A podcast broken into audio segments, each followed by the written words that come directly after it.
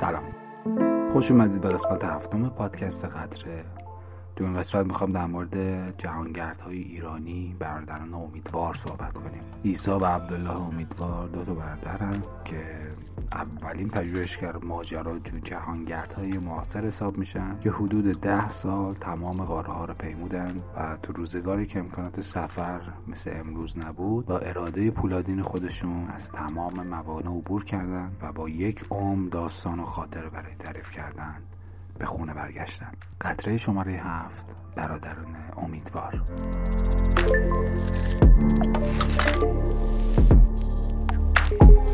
داستان زندگی و سفرنامه برادران امیدوار توسط انتشارات جمهوری به چاپ رسیده که کتاب 600 خورده صفحه است. پر از از اتفاقات و اطلاعات عجیب و هیجان انگیز که اینجا من می‌تونم به صورت خیلی خلاصه اتفاقات جالبش رو از نظر خودم براتون روایت کنم. ولی اگر می‌خواید از جزئیات این سفر ده ساله آگاه بشید می‌تونید به کتاب مراجعه کنید و قطعا همه داستان ها در یک اپیزود نمیگنجه. عیسی و عبدالله توی خانواده هشت نفری در محله دروازه دولاب تهران به دنیا چهار برادر و دو خواهر بودند عبدالله برادر بزرگتر متولد 1310 و عیسی متولد 1308 اصالات خانوادگیشون هم برمیگشت به روستای فشندک طالقان. خانوادگی هم اهل سفر بودن. مادرشون از بچگی داستانهای مختلفی از سراسر جهان براشون تعریف می‌کرد و این داستانها اولین جرقه کنجکاوی رو براشون به وجود آورد که سوالی رو براشون پیش بیاره که جهان کلا چگونه جاییه. برادر بزرگترشون موسا توی مدرسه صنعتی آلمانی ها که به مدرسه راهان معروف تحصیل می‌کرد. و برای یک سال ایسا رو میاره پیش خودش و ایسا کارمند دفتر جریمه راهن میشه. اونجا ایسا یه همکاری داشته که عضو باشگاه نیرو راستی بوده. باشگاه ورزشی نیرو راستی توسط زندگیات منوچهر مهران تو سال 1322 افتتاح شده بود.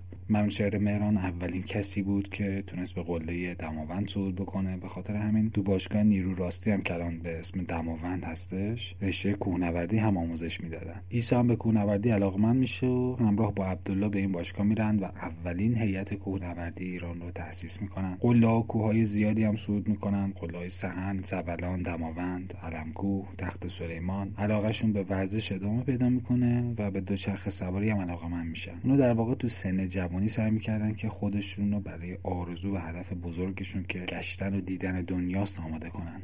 با دوچرخه به سفرهای پژوهشی میرن و تمرین دست به قلم شدن و عکاسی رو از دل همین سفرها شروع می‌کنن. تو سال 1330 عیسی با یه دوچرخه کورسی که تهیه می‌کنه سفر رو شروع می‌کنه که از طریق مرز ایران و ترکیه به سوریه میره عراق و با دوچرخه به تهران برمیگرده. عبدالله هم با چند تن از دوستاش از تهران به سمت خراسان میرن. از حاشیه کویر لوط به بیرجند قائن زاهدان و خودشو به بندر عباس میرسونه و به تهران برمیگرده. این مرحله مرحله اول آماده سازی اونا برای سفر بزرگشون بود. و بعد از این بعد از سه سال تحقیق و آماده سازی به این نتیجه می‌رسن که برای رسیدن به نقاط دور دست جهان بهتره که وسیله حرکتشون رو یه چیز دیگه انتخاب کنن غیر از دوچرخه بعد اینکه تحقیق می‌کنن در مورد هزینه های جابجایی تو کشور آسیا شرقی و حالا وضعیت راهها و سختی مسیر به این نتیجه می‌رسن که بهترین وسیله برای سفرشون دو تا موتورسیکلته که هم از این بابت نگران نباشن که ماشینی داشته باشن که بتونن زمینگیر بشن و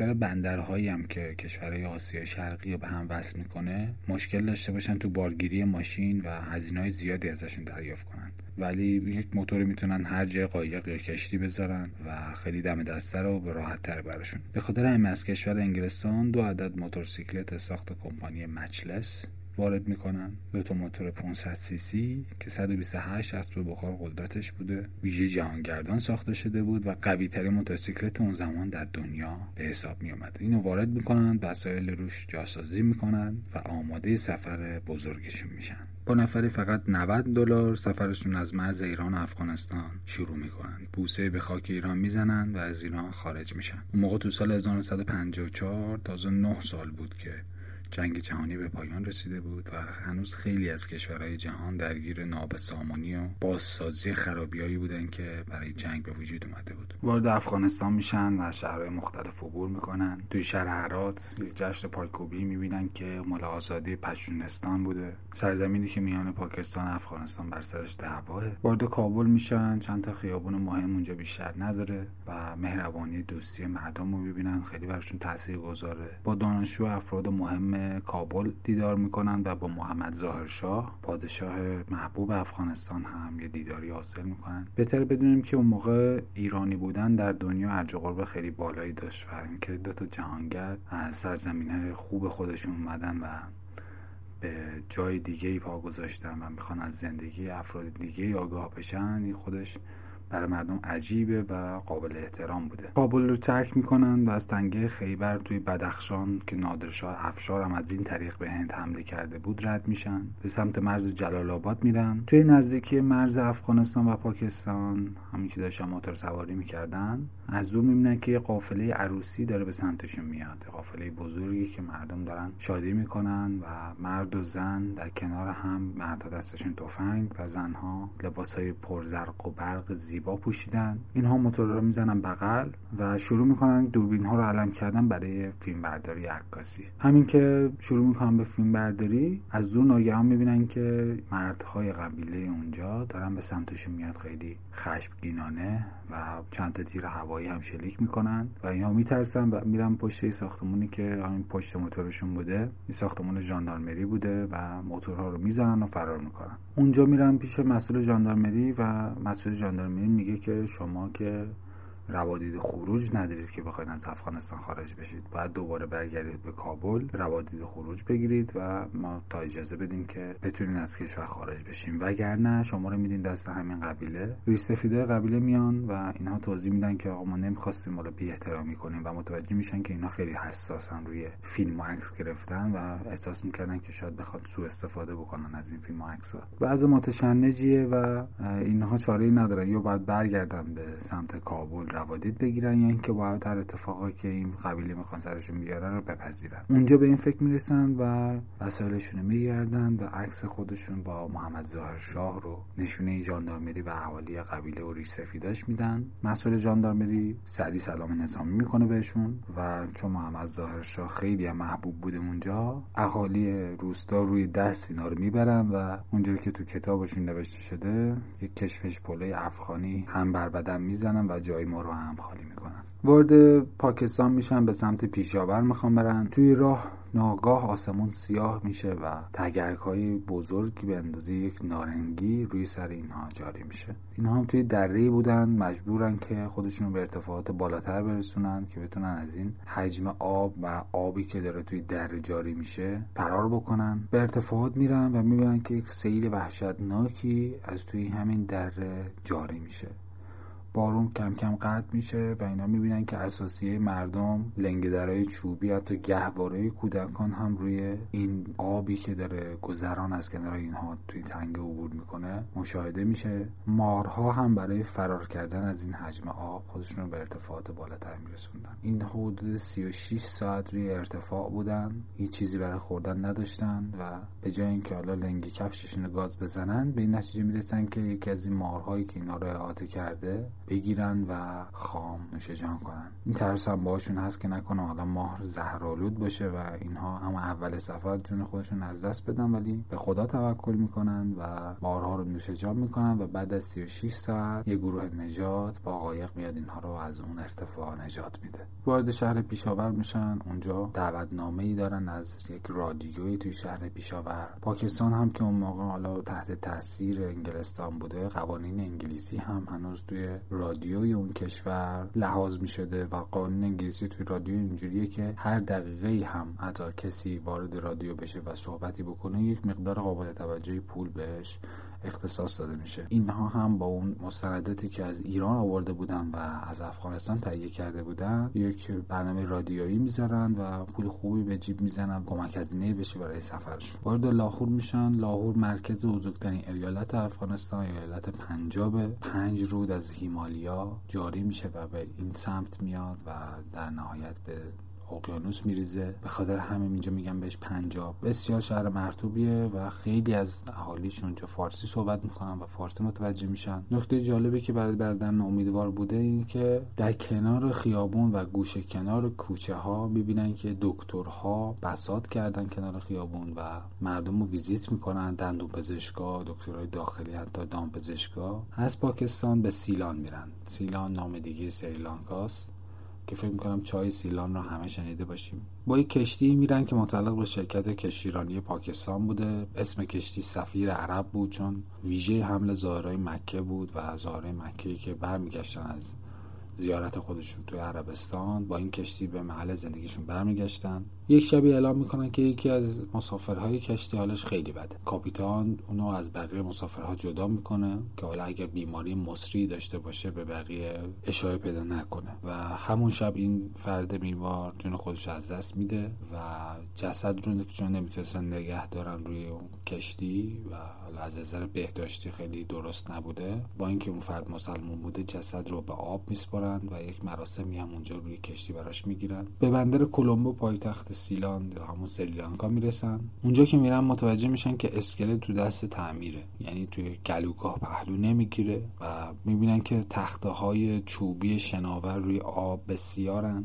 و اینها از زمان و اینها از زمان کشتی های شکسته شده توی جنگ جهانی روی حالا این بندر مونده و بندر پاکسازی نشده و اینها که موتورشون رو باید پیاده بکنن می‌پرسن که ما چجوری این کارو بکنیم؟ یه قیمت خیلی گذاف یا مسئول کشتی بهشون میگه که اگر می‌خواد موتور پیاده کنین من انقدر می‌گیرم و موتوراتون رو به بندر میرسونم که قیمتی بود که اصلا براشون به صرف نبود و اینها با توجه به این تخت چوب هایی که روی آب بود همونا رو می‌گیرن و با تناب چند تاشو به هم بست می‌کنن موتورها رو اون اجازه‌سازی می‌کنن و پارو زنان به سمت ساحل کلمبو میان. مردم هم که تو ساحل نشسته بودن یهو از دور می‌بینن که چند نفر روی تخت چوب موتور روی تخت چوب و خودشون هم پارو زنان به سمت ساحل نزدیک میشن. یهو براشون خیلی عجیب در میاد و به این فکر میافتن که نکنه اینها روی همین تخت چوب ها جهان رو میگردن.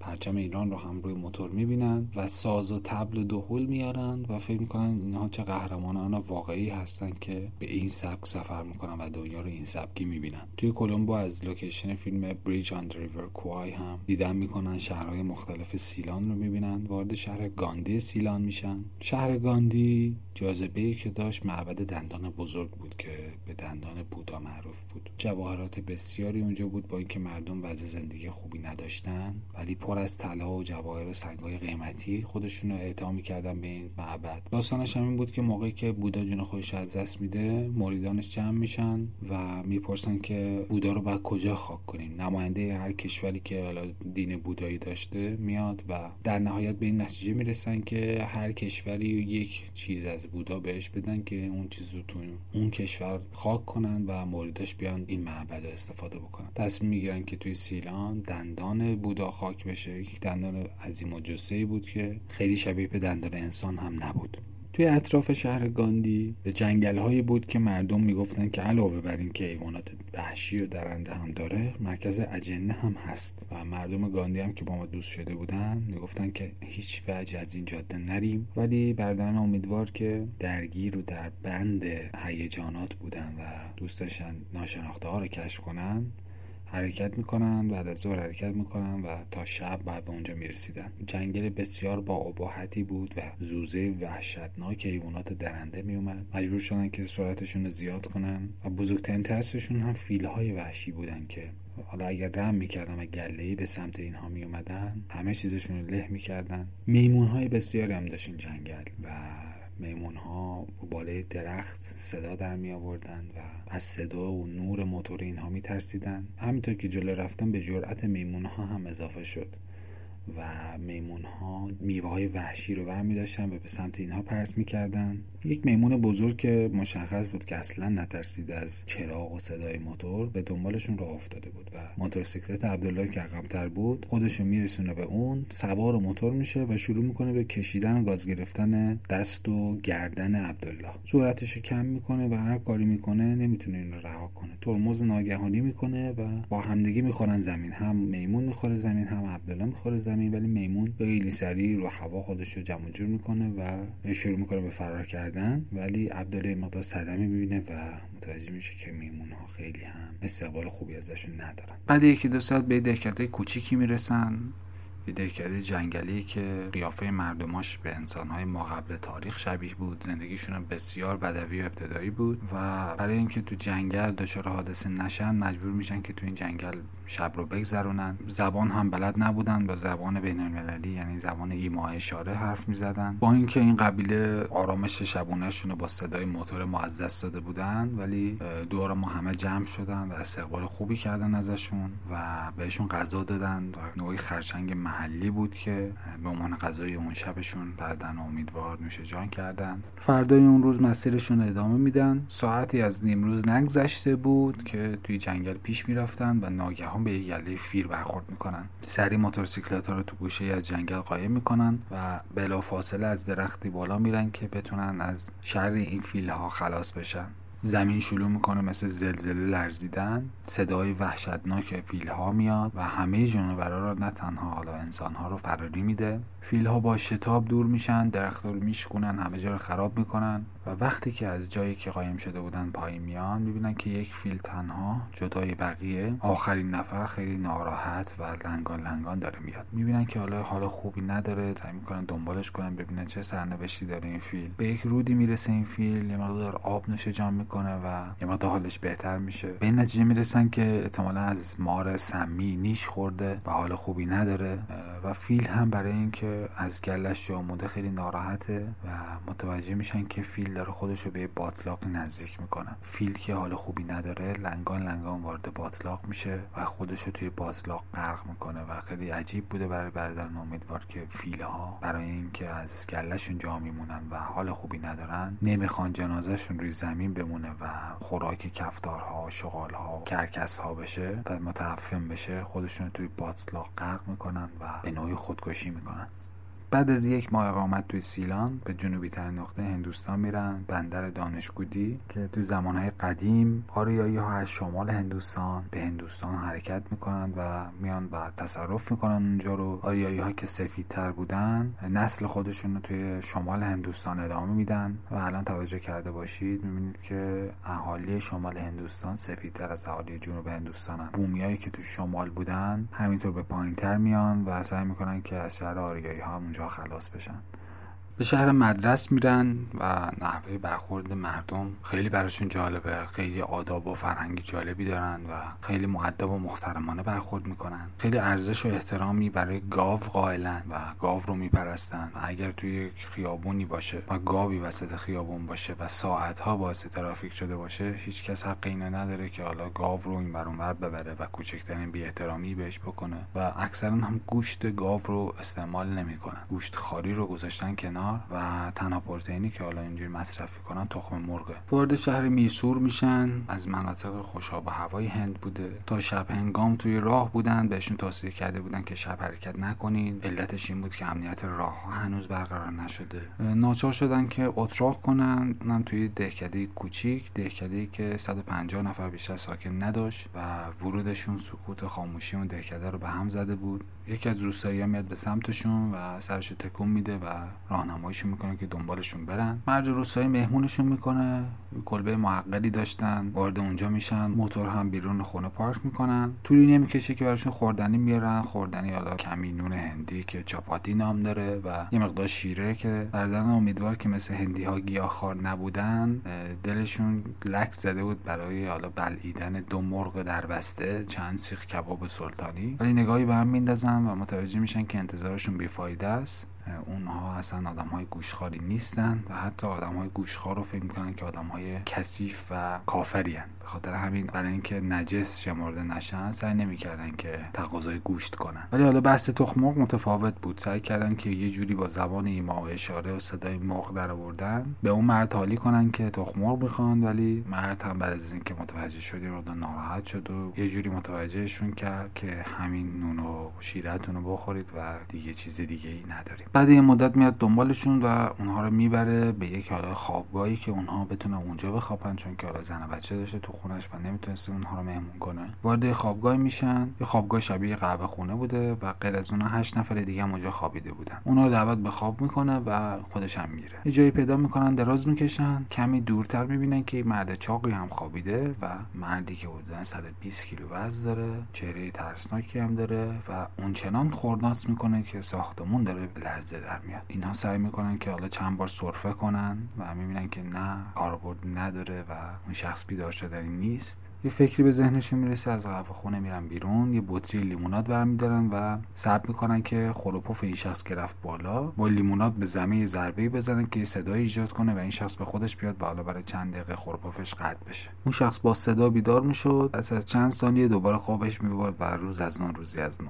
اینا هم که بعد خوب شده بودن چرا قواشون رو در میارن و سعی می‌کنن دورشون نگاه کنن بندازن تو چش این شخص. همین که این کارو می‌کنن می‌بینن که یک مار خیلی خطرناک مار آناکوندا دور این فرد هستش. زهرش چند ثانیه می‌تونه یک انسان رو بکشه. روشنایی چراغ ما رو به سمت اونا میاره سلانه سلانه میاد به سمت اینها شروع به خزیدن می‌کنه. اینها مست است بطری لیموناد برمیدارن محکم می‌زنن تو سر مار بر اثر این انفجار مرد چاق از خواب بیدار میشه. اینا هم خوشحال فکر می‌کردن که دیگه الان هم ما رو از پا در آورده همین که خروپوف این شخص قطع میشه. مرد بلند میشه نگاه می‌کنه اطرافش رو ما رو می‌بینه کله ما رو می‌گیره و حیوانم به پیچ تابی به خودش میده. قدرت نیش زدن نداره. ما رو آروم می‌ذاره رو زمین برمیگرده شروع می‌کنه به خوابیدن و دوباره شروع می‌کنه به خورنس کردن. و متوجه شدن که اون هم کشتن مار رو هم گناه می‌دونه. و این هم که بعد خواب صبح میشه و از دهکده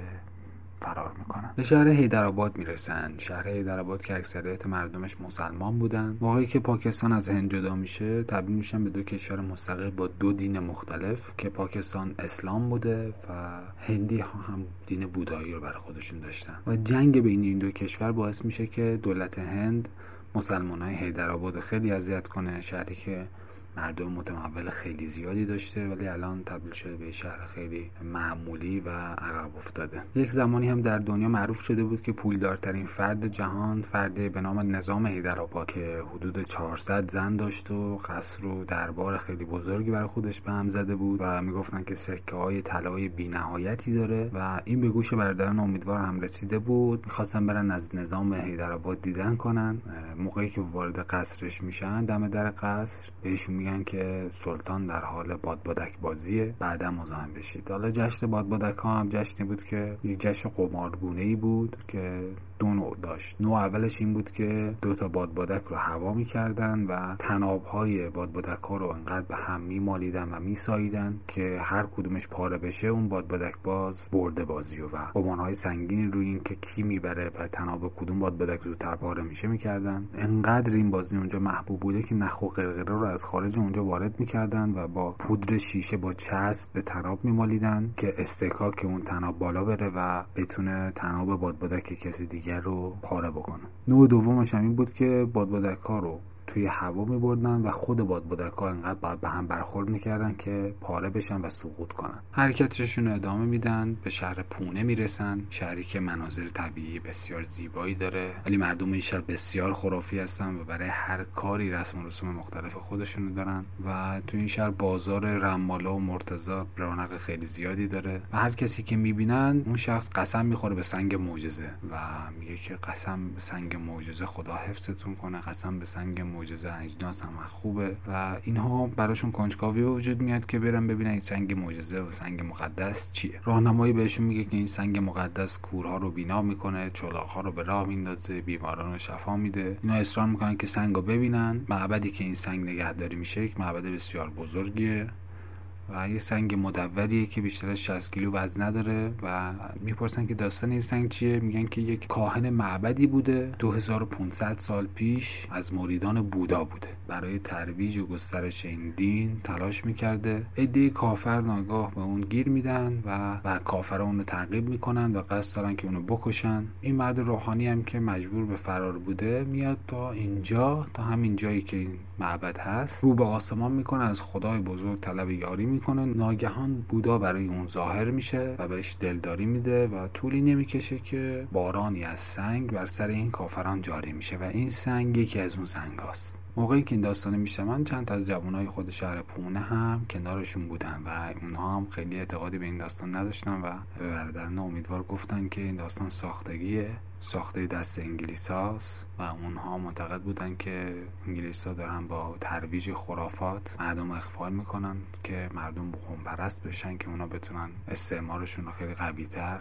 در دل مردم نفوذ بدن. وارد شهر بمبئی میشن. بمبئی بندری بود که اونها رو یاد وطن انداخت. خیلی از ایرانی ها اونجا زندگی می‌کردن. رستوران های ایرانی زیادی بود. یک نان تافتون و چلو کبابی خوردن و از حمام های قدیمی و دلاک های ایرانی استفاده کردن و به مسیرشون ادامه دادن. به شهر ناسیک رسیدن که کنار رودخانه مقدس هند بود. و شبونه که وارد جنگل شدن دیدن که یک دهکده ای هست و یک سری مردم جمع شدن. دارن سوگواری می‌کنن. برای فردی که تازه جون خوش از دست داده. یک مردی بود که جون خوش از دست داده بود و اونها هم به این اعتقاد داشتن که باید جسدش سوزانده بشه. مراسم رو مشاهده کردن بعد یه مدت دیدن که همسر این فرد داره به زور خودش از لای جمعیت رد می‌کنه تا خودش رو بندازه توی این آتیشی که همسرش هم هست. از بومیا پرسیدن که این چرا این کارو می‌کنه و فهمیدن که توی اعتقاد این شهر اینه که وقتی که همسر فرد میمیره دیگه زندگی اون شخص بیارزش میشه و می‌تونه خودشو بکشه و خیلی از زنها این کار رو انجام میدن. زنهای متعصب می‌تونن خودشون یه جوری برسونن به آتیش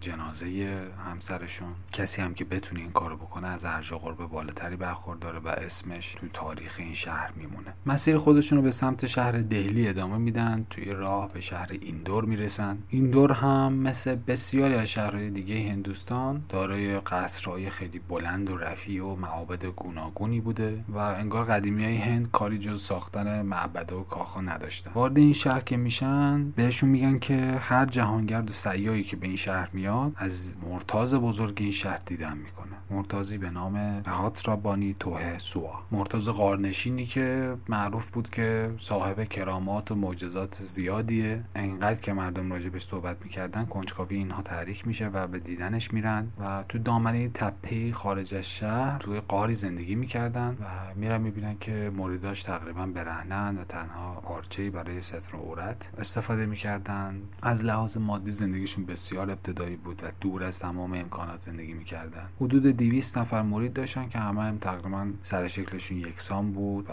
لاغر بودن. ریشه جوگندمی داشتن. وقتی که رسیدن به دامنه تپه موتورها رو گذاشتن و یهویی دیدن که همه براشون کل می‌کشن و کلایی که موقع عروسی انجام میشه معمولا یکیشون جلو میاد و به زبان انگلیسی بهشون خوش آمد میگه و میگه که ما انتظار دیدن شما رو داشتیم. و می‌دونستیم که شما قراره که اینجا بیاین. اینا هم تعجب می‌کنن میگن که ما کسی خبر نداده بودیم که به دیدار مرتاز میایم. و این شخص چهرهشو در هم می‌کشه و میگه تعجب نکنی. به ما الهام میشه که چه وقت مهمان عزیزی برامون میاد. پرسید که از کجا میاید؟ و اینا گفتن که از ایران. وارد معبد میشن مرتاز بزرگ رو می‌بینن که نشسته و در حال عبادت. ناگهان مرتاز لبخندی می‌زنه و به زمان فارسی شروع می‌کنه باشون صحبت کردن و سلام علیک می‌کنه. و اینا هم برادر امیدوار چششون داشته از حدقه بیرون می‌زده. مرتاز ازشون می‌پرسه که ملا صدرا رو می‌شناسید؟ اینا میگن که نه تا حدی که حالا فلسفه تحصیل نکردیم که ملا صدرا رو بشناسیم. مرتاز میگه که خیلی مرد بزرگی بوده متفکر بزرگی شرق بوده و برای بردن امیدواری حالت کنفرانس ایجاد می‌کنه و در مورد ملا صدر توضیح میده. از ابو علی سینا میگه از ابو سعید ابوالخیر داستان ها میگه و بهشون میگه که شما باید افتخار کنید که همچین مردان دانشمند فرزانه ای داشتید و وطن شما مهد فلسفه و تفکر انقدری که اینها از گفتار این مرتاز به وجد میان بی اختیار خم میشن که دستاشو ببوسن اما مرتاز نمی‌ذاره. بهشون میگه تو قلب های شما دنیایی از محبت هست و بیاید شرط دوستی بکنیم و بهشون میگه که دستاشونو بکنن توی آتیشی و یک تکه چوب سوخته رو بردارن. هم از ترس که نکنه دستشون بسوزه یه مقدار اول امتناع می‌کنن بعد دستشون می‌کنن تو آتیش و می‌بینن که چقدر سرد و شروع می‌کنن با مرتاز بادام هندی خوردن و خیلی عجیب بود که این اتفاق براشون افتاده و به این فکر می‌کنن که موقعی که از سفر بزرگشون برگردن باید در مورد ایران و اشخاص بزرگ ایران اطلاع بیشتری کسب کنن. به دهلی می‌رسن و با نخست وزیر هند پاندیت نهرو که به جواهرلال نهرو معروف بود سیاستمدار بزرگ هند دیدار می‌کنن. نخست وزیری که باعث اصلاح های خیلی زیادی توی هند شده و این خرافه پرستی و موهوم پرستی هندی ها رو با وضع کردن یک سری قوانین کم کم داره از بین می‌بره. برادران امیدوار کتاب عمر خیام که به چند زبان ترجمه شده بود رو به جواهرلال نهرو هدیه می‌کنن. یک سری مینیاتور و تذهیب کاریایی هم که از ایران آورده بودن رو تقدیم نخست وزیر هند می‌کنن. بعد چند ساعت صحبت جواهرلال نهرو از بردن امیدوار می‌پرسه که آیا بعد از این مدتی که توی هند بودید لغت هندی هم یاد گرفتید و اونها هم بردن امیدوار تنها چیزی که یاد گرفته بودن رو میگن و اونم کلمه نبود جز زنده باد هند. جواهرلال هم خیلی خوشحال میشه و اون هم تکرار می‌کنه و همین موقع بردن امیدوار از اون درخواست می‌کنن که اجازه ورود به هیمالیا رو براشون صادر کنه و تسهیلاتی فراهم کنه که بتونن اونها به کوههای هیمالیا برن و از تبت بازدید کنن. و جواهرلال هم موافقت می‌کنه و تدارک این سفر رو میچینن شهر دارجلینگ میرن و اونجا با شرپا تنسینگ دیدار می‌کنن. اولین فردی که فاتح اورست شده بود که سفر خودش رو با ادمون هیلاری اهل زلاند نو انجام داده بود. باهاش صحبت می‌کنن و جریان سفرشون رو به شرپا میگن و اون هم دوتا راهنمای ورزیده و با تجربه براش رو تدارک می‌بینه ولی گفتش که اجازه ورود به نواحی بوتان رو شما ندارید و لازمه که این اجازه رو تهیه بکنید. ولی گفتن که ما با جواهر رو دیدار کردیم و کارش انجام شده و شرپاتنسی خیلی تعجب کرد و گفتش که این اتفاق معمولا ماها طول می‌کشه. به سمت قله نورسینگ میرن خواستن قله رو فتح کنن. از باطلاق ها و جنگل های انبوه که مسیر بسیار سختی بوده عبور می‌کنن. گازهایی که از باطلاق ها بلند می‌شده تنفس براشون سخت می‌کرده. توی جنگل که داشتن می‌رفتن یه مرتبه پس گردن و بعضی از قسمت های بدن حتی توی چکمه هاشون احساس سوزش می‌کردن. چراغ رو روشن می‌کنن تا ببینن که چه اتفاقی افتاده می‌بینن که زالوهای متعددی افتاده روی بدنشون و مشغول مکیدن خونشون و چاق و چله شدن. راهنما سریع به کمکشون میاد و زالوها رو می‌کنن و چکمهاشون هم که پر خون شده بوده در میارن و خالی می‌کنن و راهنما بهشون میگن که شانس آوردین اگر یه مقدار دیرتر متوجه شده بودین. اتفاقات خوبی نمیافتاد. بالاخره به دامنه های هیمالیا می‌رسن دوازده شبانه روز ادامه میدن. راهنما بهشون میگن که این منطقه گرگ های گرسنه زیادی داره. اونام شک می‌کنن فکر می‌کنن که راهنما برای اینکه پول بیشتری بگیرن دارن اینجوری میترسوننشون. هوای خیلی خوبی هم نیست آسمان سیاه شده و برف شدیدی میاد طوفان شدیدی میاد و راهنما بهشون میگن که این هوا و راهنما بهشون میگن که این هوا مستعد به وجود اومدن بهمنه. زوزه گرگا زیاد بشه اینا مجبورن که صعودشون رو سریع کنن. راهنما به یک بار میستن حضور گرگ تو اطرافشون تو نزدیکیشون حس کرده راهنما از توی کیفش چیزی در میاره و شروع می‌کنه با آتیش زدن و اونو به اطراف پرت می‌کنه و میگه که تنها چیزی که گرگا رو میترسونه همون آتیشه. زوزه گرگا کمتر میشه از اون موقع به بعد ولی هوا همینطور رو به بدتر شدن میره. داشتن صعودشون انجام میدن که یه مرتبه یک صدای وحشتناکی میشتن و متوجه میشن که بهمن سقوط کرده. سریع خودشون رو به یه قاری که اون اطراف بوده میرسونن و بهمن میاد از کنار قار عبور می‌کنه و ورودی قار رو مسدود می‌کنن اینا هم تو اون قار گیر می‌کنن و کم کم داشته اکسیژنشون هم تموم می‌شده و توی اون محدوده کوچیک قار حدود نیم ساعت بیشتر وقت نداشتن تا همشون خفه بشن. با کلنگ مسیر عبور هوا رو باز می‌کنن. شب رو هم اونجا میمونن و فردا بارو جمع می‌کنن. هوا بهتر شده و می‌خوان سودشون انجام بدن. ریش و سیبیلاشون همه یخ زده بوده و دوباره زوزه گرگ های وحشی هم بلند شده بوده. راهنما بهشون میگن که دیگه ما نیستیم. خسته شدیم سرمازده شدیم و بقیه مسیر خودتون بعد ادامه بدید. اینها هم ناامید میشن ازشون و خودشون وسایلشون رو می‌ذارن یه سریشو و سبک سعی می‌کنن که خودشون سریع به قله برسونن. بعد چند ساعت به قله می‌رسن همدیگه رو بغل می‌کنن به گریه میفتن و ساعت دوازده 15 آپریل 1905 1355 قله نورسینگ رو فتح می‌کنن و پرچم ایران رو اونجا به احتزاز در میارن. به مالزی میرن از اندونزی بازدید می‌کنن. از اندونزی به جزیره بالی میرن. اونجا با یک نقاش معروف آقای پاسار آشنا میشن. نقاشی بوده که تمام جهان را گشته بوده ولی بعد از رسیدن به بالی حدود 28 ساله که اونجا بوده و حالا تازگی هم می‌خواسته ازدواج کنه با یک دختر 22 ساله. توی یکی از کلوب های موتورسیکلت سوار شهر بالی با یک جوان چینی آشنا میشن. جوانی که دست از کار و زندگیش برداشته بوده و به جزیره بالی اومده بوده. خیلی جوان قولپیکری بوده که به فیلم معروف بوده ثروتمند هم بوده و چند تا موتور هارلی داشته. به مدتی که بردن امیدوار توی جزیره بالی بودن چند هزار روپیه براشون خرج می‌کنه و موقعی که قرار بود تو بازگشت از بالی به شهر چریبان برن این جوان قرار بوده که بیاد دنبالشون ولی متاسفانه توی راه تصادف کنه و جون خودش از دست میده.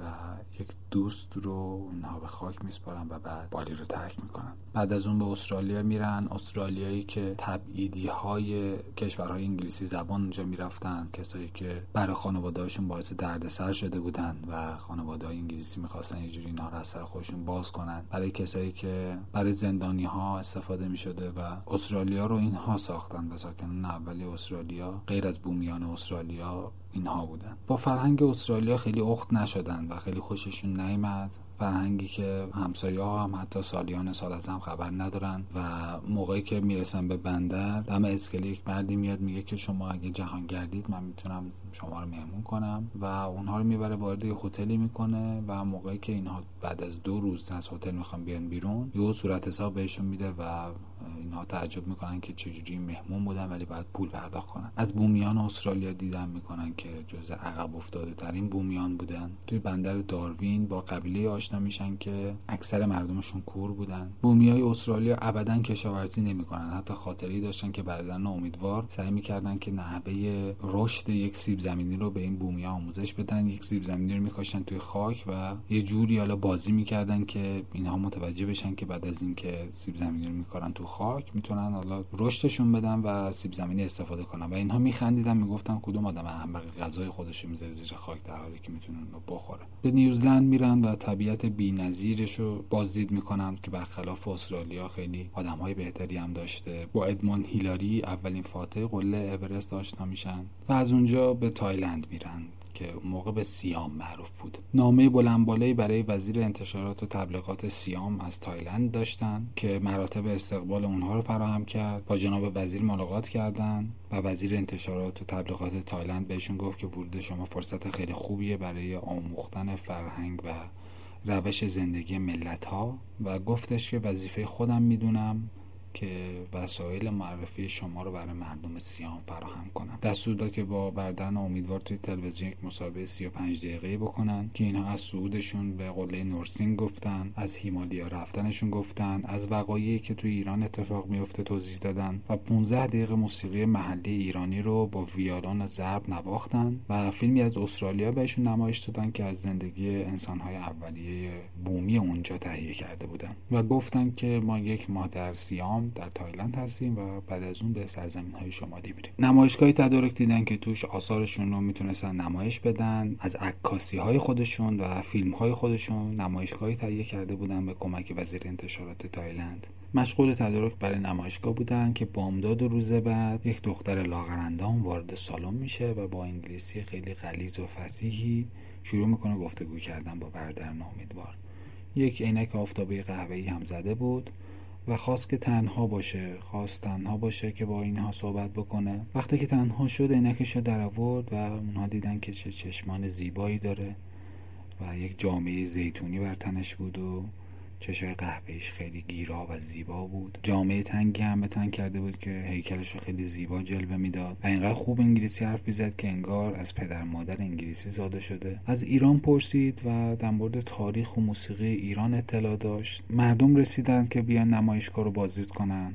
سریع عینکش رو زد خدافزی کرد و سوار اتومبیل مشکی شد که اتومبیل سلطنتی هم بود و بهد حیرت برادران امیدوار رو برانگیخت. هنوز تو ذوق و تعجب بودن که فردی با لباس رسمی اومد و نامه به اونها داد و گفتش که این از طرف بانو کنتاست نامه رو باز کردن و دیدن که از اونها خواسته که برای صرف نهار دعوتشون رو بپذیریم. دو برادر همدیگر نگاه کردن و گفتن که میپذیریم فقط در جواب چی باید بنویسیم؟ بنویسیم کنتای عزیزم محبوبه نازنینم دوست گرامی. آخر به کنتای عزیز رسیدن و تو ساعت مقرر اتومبیل دم در نمایشگاه منتظرشون بود و اونها رو سوار کرد که به سمت محل زندگی کنتا برن. توی ماشینی بودن که چشم های مردم همه دنبالشون می‌کرد. نزدیک یک کاخ پادشاهی توی امتداد یک رودخونه شدن. گیاهان بزرگ زیبا نظرشون رو جلب کرد. یک استخر خیلی بزرگ داشتن و محبته اونجا با صدها مجسمه تزیین شده بود. به یک ساختمان سفیدی رسیدن از ماشین پیاده شدن و دیدن که کنتا با یک وقار خاصی از پله ها داره میاد پایین. زانوهاشو به خاک زد به نشانه احترام و اونها بردن امیدوار اطلاع کسب کرده بودن که جلوی خانم هیچ وقت نباید این کار انجام بدن و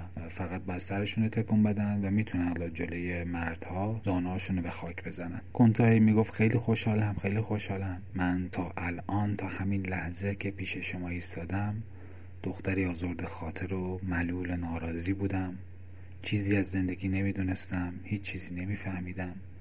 مثل اینکه دنبال گمگشته ای میگشتم و الان اونو پیدا کردم و حالا راضیم. مسرور و شادمانم. با همه آسایش رفاهی که داشتم با همه ثروتی که در پایم ریخته شده بود با همه ندیمه ها و خدمت گذارایی که در اطرافم هستند بازم احساس تنهایی می‌کنم. می‌خواهم از این قصر دلگیر بگریزم. قلب برادر امیدوار می‌زد و از پله های قصر بالا می‌رفتن. کنتا گفت من سگ خیلی بزرگی دارم سگ قوی هیکل. اگر شما اون رو دیدید نترسید. شما پارس نمی‌کنه تا موقعی که با من باشید. هنوز به پله آخر نرسیده بودن که سگ گردن کلفت رو دیدن. تا سگ اینها رو دید دچار رعشه شد و از ترس صدای زوزه ترسناکی از خودش در آورد و کنتا هم تعجب کرد که چجوری این سگی که به همه گیر میده با اینها اینجوری برخورد کرده و گفتش که اون حس کرده که احتمال داره شما من از او بگیرید و به خاطر همین مضطرب شده. قسمت های گوناگون قصر رو بهشون نشون داد. کتابخونه های شخصی کتاب های نفیس و گرانبهایی که به زبان انگلیسی بودن. کلکسیون کاملی از صفحه های کلاسیک جهان داشت. یه دختر 25 ساله بود که شاهزاده بر خودش به حساب می اومد اتاق خوابش رو به اینها نشون داد. مردم سیام از فقیر تا غنیش روی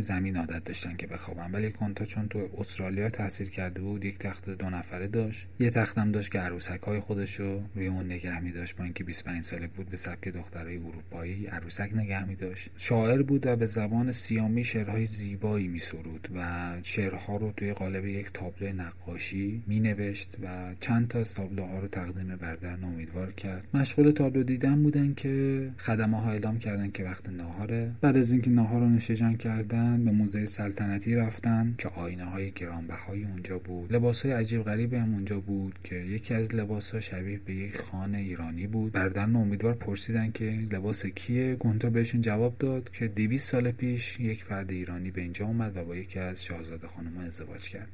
و بردن امیدوارم گفتن که پس فامیل هم شدیم. همگی خندیدند و به سوی رودخونه رفتن. یه جاده زیبایی بود که بی نهایت خوش منظره بود و یه مرتبه متوجه شدن که ساعت پنج بعد از ظهر و اونها بعد به نمایشگاه برمیگشتن. چند تا جعبه دیگه هم کنتا بهشون هدیه داد. توی هدیه دادن خیلی دست و دلباز بود و از همدیگه خدافزی کردن و بردن امیدوار به سمت نمایشگاه رفتن. با شتاب بیرون اومدن و مردم همچنان در حال بازدید بودن. به استراحتگاه خودشون رفتن و اندیشه کنتا اونا رو رها نمی‌کرد. هر چقدر سعی می‌کرده به خودشون فشار می آوردن که این یک ملاقات عادی بود و چیزی غیر از این نبود نمی‌تونستن به خودشون تلقیم کنن. فردا صبح ساعت هفت صبح شنیدن که از داخل کوچه یه نفر صداشون می‌کنه اسمشون رو می‌خونه و دیدن که کنتا با اتومبیل زیباش به سراغ برادران اومده و گفتش که چون از علاقه شما به فیلم برداری رقصهای کلاسیک سیامی خبر داشته ترتیبی داده که رقاصهای دربار این رقص اجرا کنن و بردن برادران امیدوار بتونن فیلم بگیرن. بی نهایت ازش ممنون شدن و با اینکه اتاق خیلی محقری داشتن از کنتا دعوت کردن که وارد بشه. کنتا هم بعدش نمیومد که زندگی اینها رو ببینه ببینه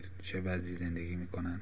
بابت به هم ریختگی ازش عذرخواهی کردن ولی کنتا گفتش که این کلبه محقر رو به قصر خودش ترجیح میده. هر جا می‌رفتن کنتا بدون محدودیت خرج می‌کرد. انگار که پول براش چرکه کف دست. به مکانهای مختلفی می‌رفتن. و حدود 18 روز رویایی رو توی سیام به پایان رسوندن با اینکه کنتا نمی‌خواست که اونا از اونجا برن بردر امیدوار در مقابل احساساتشون پیروز شدن و شب آخر هر سه به یک رودخانه رفتن شمی داخل یک برگ انداختن و شم رو به رودخونه انداختن. شم کنتا بین شم دو برادر می‌رفت و دو برادری که هر دو رو به یک اندازه دوست داشت. از سیام میرن و به درود میگن با دختری که همه چیز داشت عشق داشت محبت داشت عاطفه داشت صفا داشت فهم ذاتی داشت. لیکن زندگی میان آنها با کشتی به هنگ کنگ میرن. کاپیتان کشتی یک فرد اسکاتلندی بود. شب سال نو رو در کنار همسر خودش میگذروند. اسکاتلندیا با اینکه به خصاصت معروفن این کاپیتان به اونها یک کابین دو نفره میده و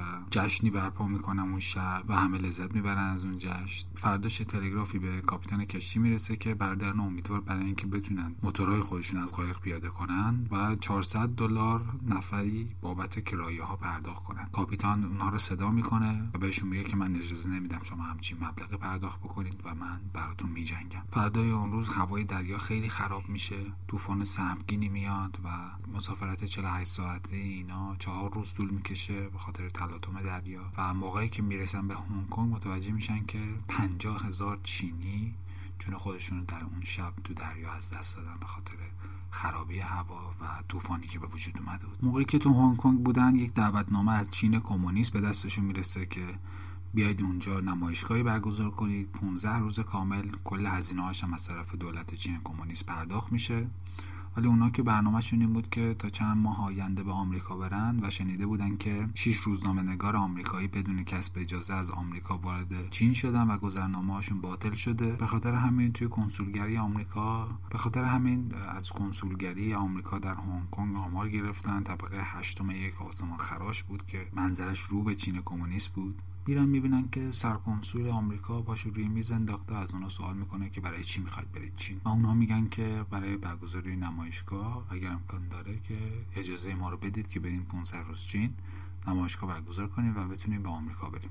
سرکنسول نگاهی می‌کنه و میگه که امکانش نیست اگر برید چین ویزاهاتون باطل میشه. و بردن امیدوار میرن لب پنجره. به سرکنسول آمریکا میگن که شما از نمای پنجره چی رو دارید می‌بینید. سرکنسول آمریکا میگه که خب چی هست اونجا؟ مگه برادران امیدوار میگن که اینجا چینه. چه بخواید چه نخواید تا ابد همینجا چین میمونه. و از ساختمان کنسولگری بیرون میان. و از هنگ کنگ به ژاپن میرن. اولین چیزی که تو ژاپن نظرشون جلب می‌کنه قانون مداری عجیب غریب. ژاپنیاست.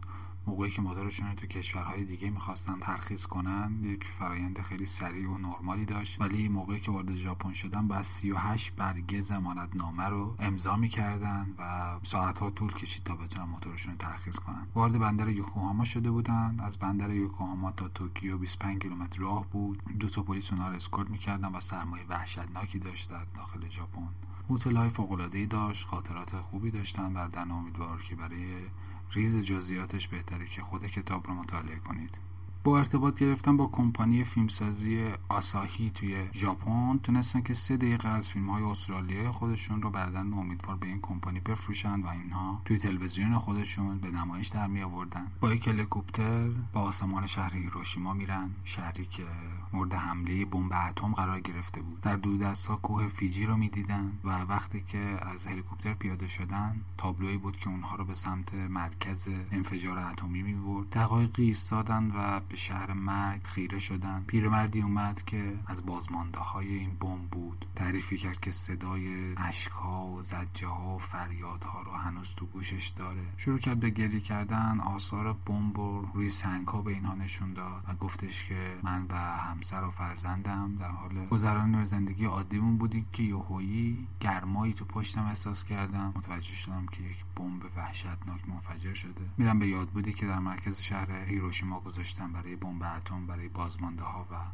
کسایی که جونشون رو از دست دادن. سر می‌زنن که اونجا نوشته راحت به خوابه فرزن چون هرگز چنین اشتباهی نخواهیم کرد. و جالبیش برای بردن امیدوار این بود که هیچ کشور و قومیتی رو متهم نکرده بود که این کار تقصیر اونهاست و دشمن انگاری نکرده بود بلکه جامعه بشریت رو تو این کار مقصر قلم داد می‌کرد. با کشتی ژاپنی به آلاسکا میرن که آلاسکا قبلا تحت فرمان شوروی بود و بعدها آمریکا اونجا رو از شوروی خرید. مدتی جوی ایجاد شد که جویندگان طلا به اونجا می‌رفتن. فیلم جویندگان طلا چارل چاپلین هم بر همین اساس ساخته شده بود. و اونها آمار گرفتن که توی اطراف و سواحل غربی آلاسکای کارخونه طلایی که نیرو میپذیره. به کارخونه طلا رفتن و با رئیس کارخونه صحبت کردن گفتن که ما می‌خوام مستند بسازیم اینجا. و رئیس کارخونه بهشون گفتش که اگر می‌خواهید کار اینجا انجام بدید مستندی بسازید بهترین راه اینه که اینجا شروع کنید به کار کردن. یه مدتی اونجا کار می‌کنن توی 8 ساعت کار در طول روز 160 تومن دریافت می‌کردن و شنبه و یک شنبهشون هم تعطیل بود. کارشون هم بستن شیلنگای آب بود به لوله هایی که حدود 7 یا 8 متر داخل زمین بودن. این کار انجام دادن و خرج سفرشون هم در اومد. عکس خوبی هم از این منطقه گرفتن. دو تا میشه 35 کیلویی اکتشاف دو هفته این کارخونه بود و بردن امیدوار می‌خواستن باش عکس بگیرن. از رئیس کارخونه سوال کردن اون هم با اکراه خیلی زیادی دو تا تفنگدار فرستاد که برادران امیدوار یه عکس بگیرن و حالا اون تفنگدارا مواظب باشن که کسی این شمشه رو ندزده.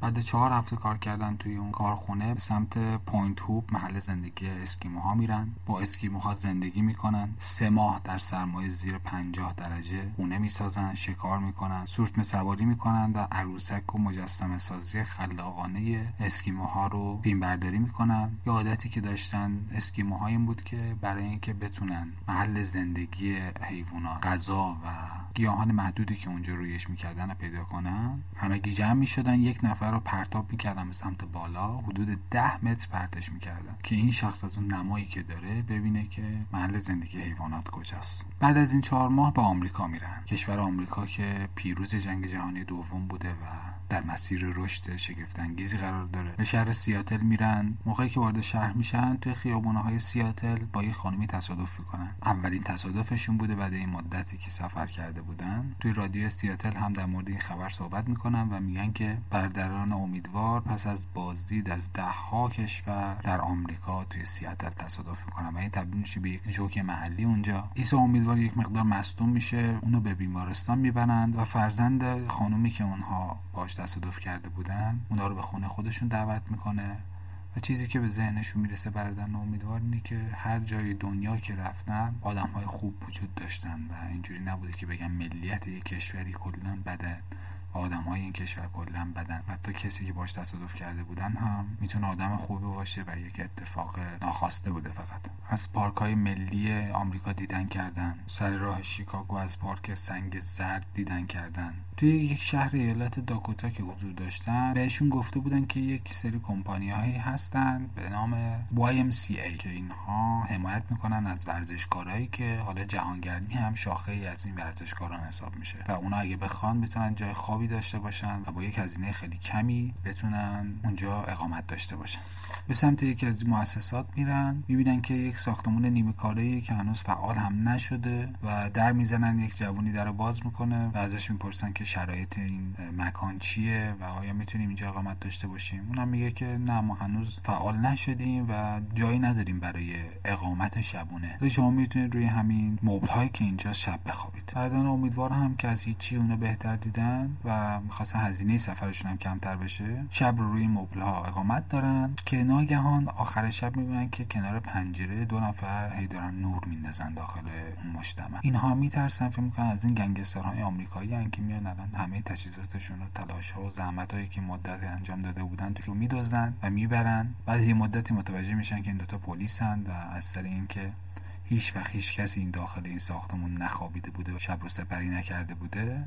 پلیس اومده بوده که ببینه اینها چی کار می‌کنن. به کانادا میرن با تشریفات خاصی. اونا رو به حکران کل کانادا معرفی می‌کنن. سفیر ایران موقع توی کانادا آقای معتمدی بوده که خیلی علاقمند به سفر بوده و به اونها گفته بوده که شما الحق سفرهای اصلی ایران هستید و برنامه هایی داریم که ایران رو به مردم بشناسونیم ولی شما که میرید تو توده مردم در دل اونها نفوذ می‌کنید خیلی می‌تونید می‌تونید از ما موفق تر باشین تو این زمینه و مخاطب هایی دارید که دست ما هیچ وقت به اونها نمی‌رسه. به نیویورک میرن وارد دنیای آسمان خراشا میشن. اونایی که تا همین چند وقت پیش داشتن در کنار اسکیموها زندگی می‌کردن و زندگی بدون تجملات و بدون امکانات تجربه کرده بودن. حالا تو دنیای تبلیغات بودن. تلویزیونی که باز می‌کردن چیزی که براشون جالب بود این بود که یه کابایی میاد دوتا تیر شلیک می‌کنه و حالا بعدش ده دقیقه تبلیغ. زن و مردی در کنار هم دارن روی پل قدم می‌زنن و دوباره بعدش ده دقیقه تبلیغ.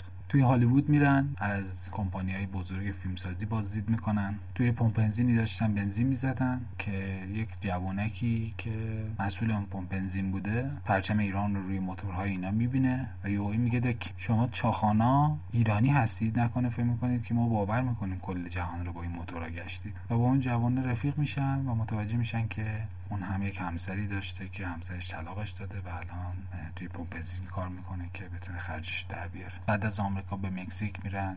مکزیکی که برخلاف تصور پایگاهی بوده برای دوستداران فرهنگ و تمدن‌های انسانی برخلاف فکر همه که اون فکر می‌کنن که اونها یک سری وحشی های سرخپوست هستن خیلی از نظر فرهنگی و دانش و هنر پیشرفت کردن. به سمت گواتمالا میرن. گواتمالایی که شرکت یونایتد فروت کمپانی بزرگ با نفوذ کشت موز زمین های کشاورزی گواتمالا رو تحت سیطره خودش قرار داده و از آشناهای رئیس جمهور آمریکا حساب می شدن مدیرای این شرکت. از خرابای تیکال بازدید می‌کنن چیزی شبیه به تخت جمشید مایان ها بوده. به کشور السالوادور میرن. لب مرز همه مسئولین مرزی درخواست رشوه و باج سیبیل می‌کردن. متوجه میشن که توی کشور السالوادور هم مثل کشورهای همسایه و همجوارش اختلافات طبقاتی وحشتناکی هستش اونجا و کل خاک این کشور به دست عده معدودی سرمایدار افتاده و مردم زحمت کششون یک سره در جنگ با این سرمایداران هستن که بتونن یک لقمه نونی به دست بیارن.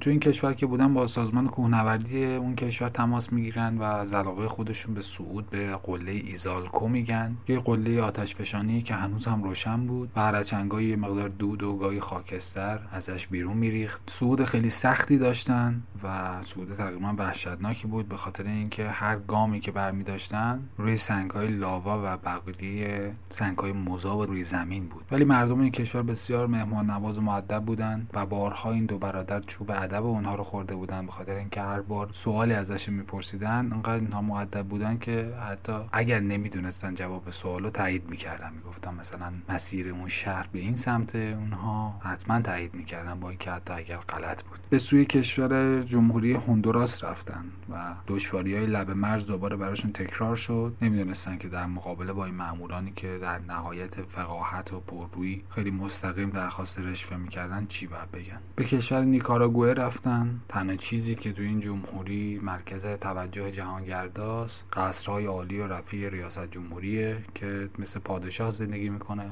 و پدر رئیس جمهوری که الان در حال حاضر بوده 28 سال در کشور نیکاراگوئه ریاست کرده. اکنون هم پسرش مقام ریاست جمهوری به ارث برده و 16 ساله که داره با جان و مال ملت هستی زندگیشون بازی می‌کنه. البته تو قانون جمهوری نیکاراگوئه ذکر شده که هر چهار سال یه بار بعد انتخابات برگزار بشه ولی چون رئیس جمهور در همه کارخونه ها سهم داره و انحصار واردات داره و هزاران هزار هکتار از زمین های زیر کاشت پنبه بود و یک سوم جمعیت نیکاراگوئه تقریبا برده اون حساب میشن. هیچکس قدرت نداره که علیه این همه بیدادگری ها و زورگویی های رئیس جمهور قدلم کنه. ولی برخلاف این کشورها وارد کوستاریکا شدن و دیدن که چقدر کشور خوبیه. این کشور به سوئیس آمریکای لاتین معروف بود. همه مردم آزادن از حقوق دموکراسی برخوردارن و برخلاف همه کشورهای آمریکای جنوبی دستخوش شورش ها و انقلاب ها و آشوب ها نیستن. چون اصلا ارتش ندارن و فقط یک پلیس ملی حافظ امنیتشونه و تنها کشور جهان حساب میشه که رئیس جمهورش تک و تنها از خونش بیرون می‌زنه و تو خیابونا قدم می‌زنه و با مردم خوشوبش می‌کنه. توی شهر سانخوزه اتفاقا اون موقعی که بردن امیدوار اون شهر بودن مصادف شده بود با سفر سفیر کبیر فرانسه و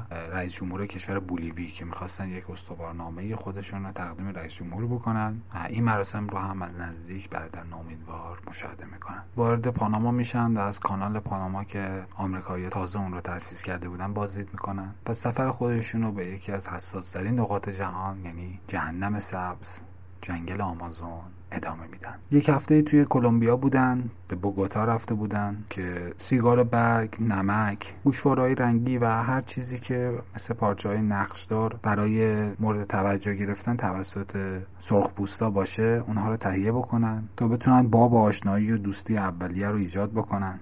وسایلشون جمع کردن و حدود 480 کیلو وسیله داشتن که ببرن به سمت جنگل آمازون. با زحمت یه قایق تهیه می‌کنن و موتوری که به همراه داشتن روی قایق میبندن که تبدیل بشه به یه زورقی که بتونن از این قایق روی رودخانه آمازون استفاده بکنن. هفت روز روی قایق بودن توی جنگل های آمازون که ناگهان زنبورای آمازون بهشون حمله می‌کنن و شروع می‌کنن نیش زدنشون. سرخپوستایی که باشون بودن خیلی سریع متوجه قضیه میشن و با تجربه که داشتن از قایق میپرن. بیرون و تا سر خودشون رو توی آب می‌کنن که نظرن زنبورها نیششون بزنه. ولی بردن امیدوار که دور گردنشون دوربین فیلم برداری بود نمی‌تونستن این کارو بکنن. دست سرخپوستایی هم که بیرون قایق بودن تعادل قایق داشت به هم می‌زد که ناگهان عیسی با سر به داخل رودخانه پرت میشه. عبدالله هم با یه دست زنبورها رو از صورتش کنار می‌زنه و با دست دیگه سعی می‌کنه عیسی رو به داخل بکشه. در نهایت می‌تونه از این واقع جون سالم به در ببرن. تا فردای اون روز تب شدید می‌کنن چشماشون ورم می‌کنه سر و بدنشون ورم می‌کنه. اون زنبورهایی که نیش زده بودنشون اوقات سخت و تلخی براشون رقم می‌زنن.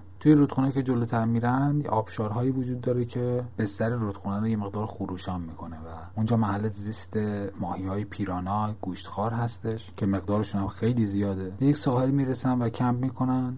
مجبورن برای اینکه از حیوانات وحشی در امون باشن ننو بزنن روی ارتفاع بالای روی درختان. دست حیوانات وحشی بهشون نرسه. همراه های سرخپوستشون هم مسئول تهیه غذا بودن. به شکار می‌رفتن. سوسمار و میمون غذای نرمال و روزانه اونها بود. یک روز که بقیه به شکار رفته بودن یهویی مرتبه صدای جیغی میشنون از یکی از همراهشون. و متوجه میشن که یک ماری یکی از همراه سرخپوستشون نیست عبدالله عیسی به سمت اونها می‌دوند که بتونن این فرد نجات بدن ولی سریع یکی از سرخپوستا اینها رو نگه میداره و میگه که نزدیک نشن که مار اینها رو هم نیش نزنه. سریع سرخپوست دیگه میره ما رو از کلش می‌گیره و میندازه اون و اونم باز مار آناکوندا بوده و با چاقو محلی که مار نیش زده به این مرد رو می‌کنن که زهر بیشتر از این تو بدنش نفوذ نکنه. وارد قبیله میشن به نام قبیله تاتویان که واقعی که وارد قبیله میشن می‌بینن که حال روز قبیله خیلی حال روز خوبی نیست و متوجه میشن که یک زنی چند روز پیش جونش از دست داده. یک زنی می‌بینن که خال خیلی زیبایی روی گردنش بوده و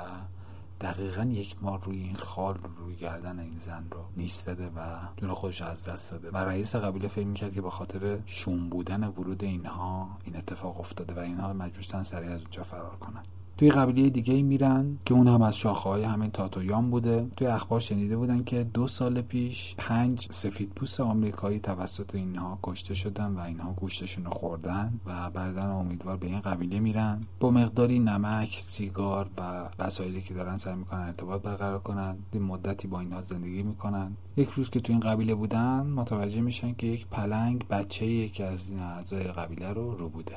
یهو نره پلنگ رو میشنون.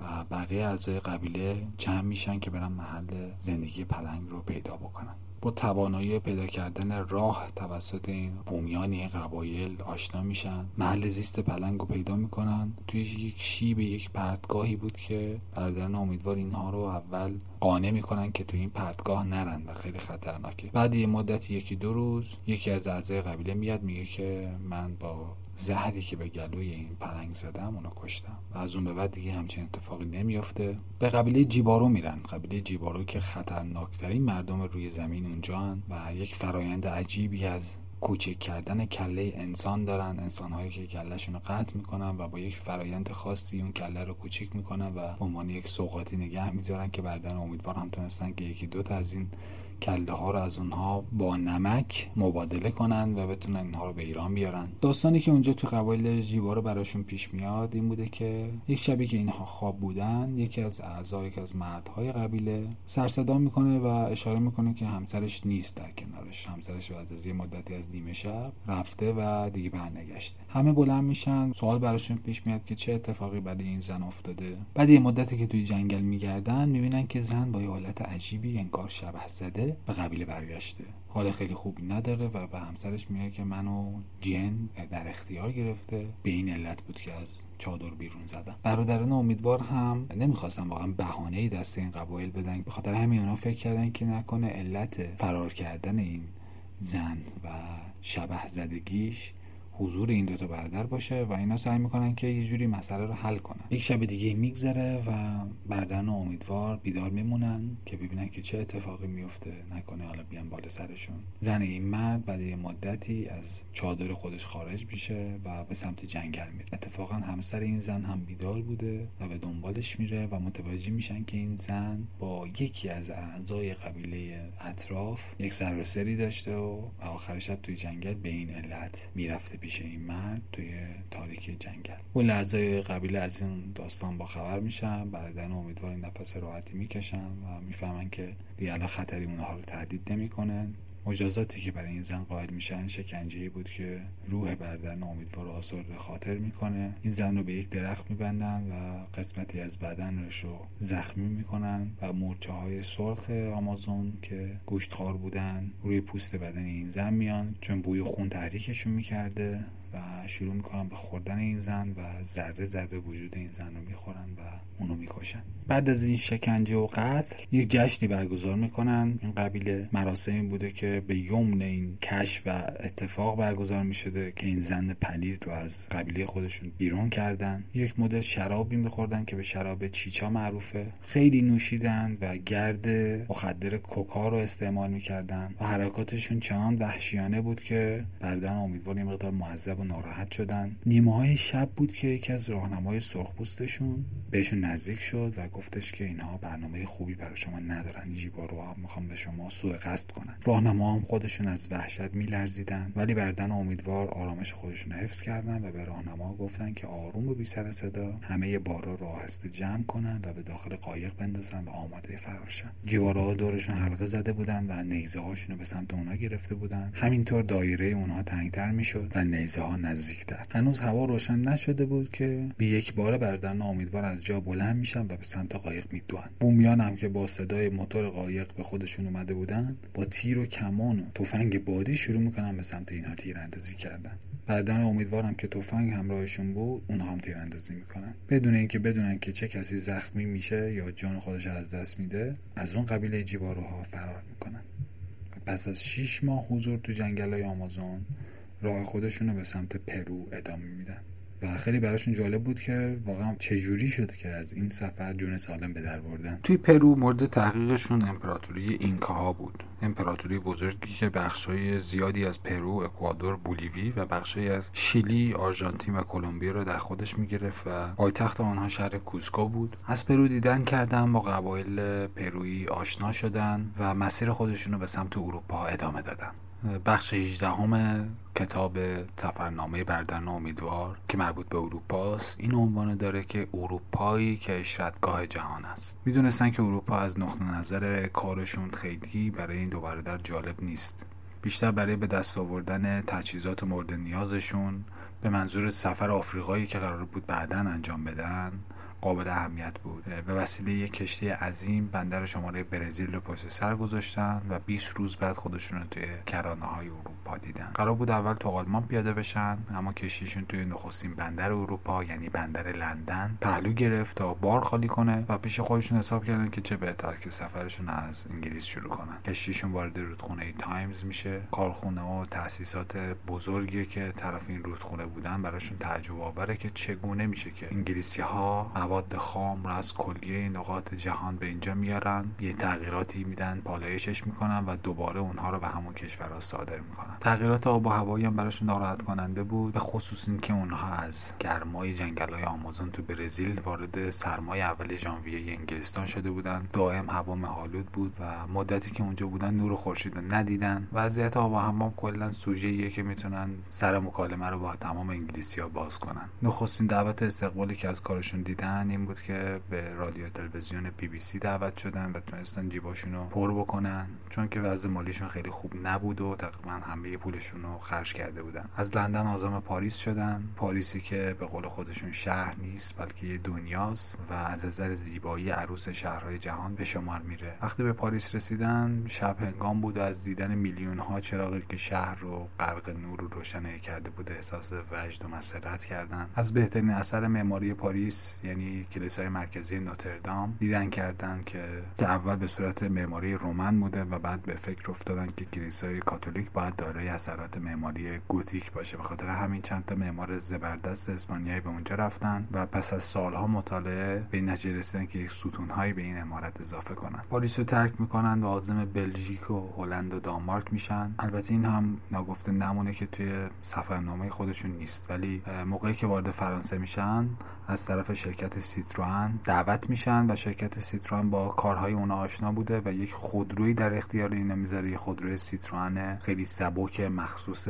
مکانهای سخت در اختیارشون می‌ذاره که بعدها سفر آفریقای خودشون رو با این خودرو میرن و تبلیغ هم بوده برای شرکت اتومبیل سازی سیتروان فرانسه. به آلمان میرن و مجله مصور هفتگی بونته مقالاتشون رو خریداری می‌کنه و با پول کلانی که به دست میارن می‌تونن هر اونچه که لازمه رو خریداری بکنن. از لنزهای تلسکوپی 400 میلیمتری گرفته تا دستگاهی میکروفوتوگرافی که برای آگراندیسمان عکس برداری از حشرات استفاده می‌کردن خریداری می‌کنن. از طریق اتریش سوئیس به مرز ایتالیا میرن. از اونجا به یوگسلاوی میرن. روانه شهر بلگراد میشن و مقدار زیادی قوطی های کنسرو نان و لبنیات و سایر خوردنی ها رو به عنوان سوقاس خریداری می‌کنن و در برابرش فقط 10 تومن پول میدن و از ارزونی این کشور بسیار مات و مبهوت میشن. به یونان میرند و عازم نواحی جنوب این سرزمین میشن تا آثار تاریخی و به خصوص ویرانهای آکروپولیس تو جنوب شهر آتن ببینن که تازه اون موقع یک کمپانی فرانسوی به طور خیلی جالبی چراغونی کرده بود و با تغییر رنگ پروژکتوراش می‌تونست داستان چگونگی احداث و ویران شدن این رو تجسم کنن. روی یک نواری داستان نیم ساعت این کاخ رو می‌تونستن گوش بدن که توی هر نیم ساعت هر چند دقیقه یک بار راجب بربر بودن ایرانیان صحبت می‌کرد و اینکه چگونه کاخ الکساندر بزرگ رو دستخوش حریق کردن و اونها هم داخل ماشین خودشون در انتهای جاده که به دلیل اژه میومد نقطه بود که لشکریان خشایارشا آخرین حمله خودشون رو به سمت آکروپولیس انجام دادن و مردم اونجایی که داشتن بازدید می‌کردن. از ویرانه های آکروپولیس. وقتی فهمیدن که اینها ایرانی هستن ولی برخورد خوبی داشتن باشون و بعضی از قبرهایی که از سران سپاه خشایارشاه اونجا بود و جون خودشون از دست داده بودن به اینا نشون دادن و مردمی که باشون دوست شده بودن به طور پنهانی اونها رو به محل قبرها می بردن با اینکه از طرف اداره باستانشناسی یونان من شده بود این کار. مردم اونها رو از بقایای کشتی های خشایارشاه که تو زیر آب اونجا عمق چندانی نداشت با خبر کردن و یهویی دیدن که یکی از جوان جوانان یونانی تبری برداشت و به زیر آب رفت. چند لحظه بعد با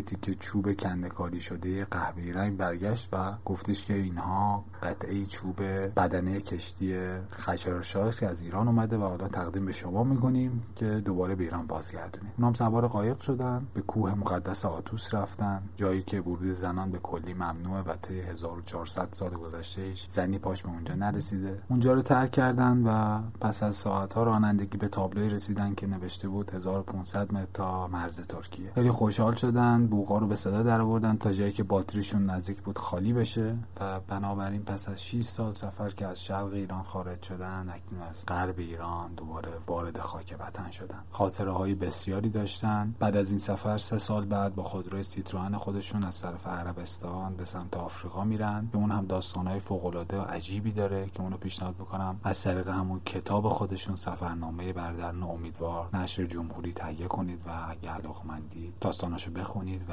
استفاده بکنید. 6 سال تو سفر بودن 6 سال پر از شکنجه و عذاب و مملو از حادثه. هزاران بلایی که اینا به جون خودشون خریدن که بتونن آشنا بشن با نحوه زندگی مردم. با سوالی که توی گذشته توی بچگی براشون به وجود اومده بود که بتونن به اون سوال پاسخ بدن که دنیا رو ببینن و ببینن که چگونه جاییه. در اوایل مهر 1339 برمیگردن به ایران و استقبال کننده و خانوادهشون توی مرز بازرگان بودن و جالب این بود که به هر دوستی که رسیدن ازدواج کرده بود و داره چند فرزند بود و قیافش هم به اندازه ناآشنا به نظر می رسید و هنوز بیشتر از یک هفته از برگشتشون نگذشته بود که مادرشون توی بستر بیماری بود. و چشم انتظار فرزندشون رو می‌کشید و با لبخندی مملو از لطف مادری به درود حیات گفت و جون خودش از دست داد. در آینده باز هم برمیگردیم به سفرنامه بردن امیدوار و شاید سفر آفریقاشون رو هم توی یک اپیزود تعریف کنیم امیدوارم که دوست داشته باشید و ذره ای از اشتیاق به دونستنتون رو پاسخ داده باشه. تا قطره بعد خدا نگهدار.